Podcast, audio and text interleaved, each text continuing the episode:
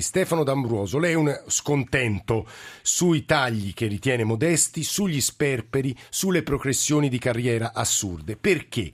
onorevole D'Ambruoso? Io mi rifiutavo di comunicare che i 240 mila euro anche qui alla Camera fossero eh, eh lordi. Lordi diventavano 300 mila. Quindi io dicevo comunichiamo all'esterno che abbiamo operato delle riduzioni, ma non diciamo che anche qui si introducono i 240 mila euro che valgono per tutto il resto dei ministeri della pubblica amministrazione e quindi per tutto il resto dei cittadini. Qui dentro dobbiamo avere, eh, se vogliamo farlo, la, la faccia di dire che non è vero che stiamo facendo quello che in tutto il resto del Paese si sta cercando di fare, e cioè di dare un contributo in un periodo di emergenza del Paese con significatività. È vero che ci sono state delle riduzioni, ma delle riduzioni che si realizzeranno compiutamente solo nel 2018, cioè solo nel 2018 fra quattro anni e con, ripeto, con più di 600 persone che all'interno di questo palazzo per quanto brave possano essere, che guadagnano oltre i 200 mila euro, fra, cifre fra i 200 e i 300 mila euro.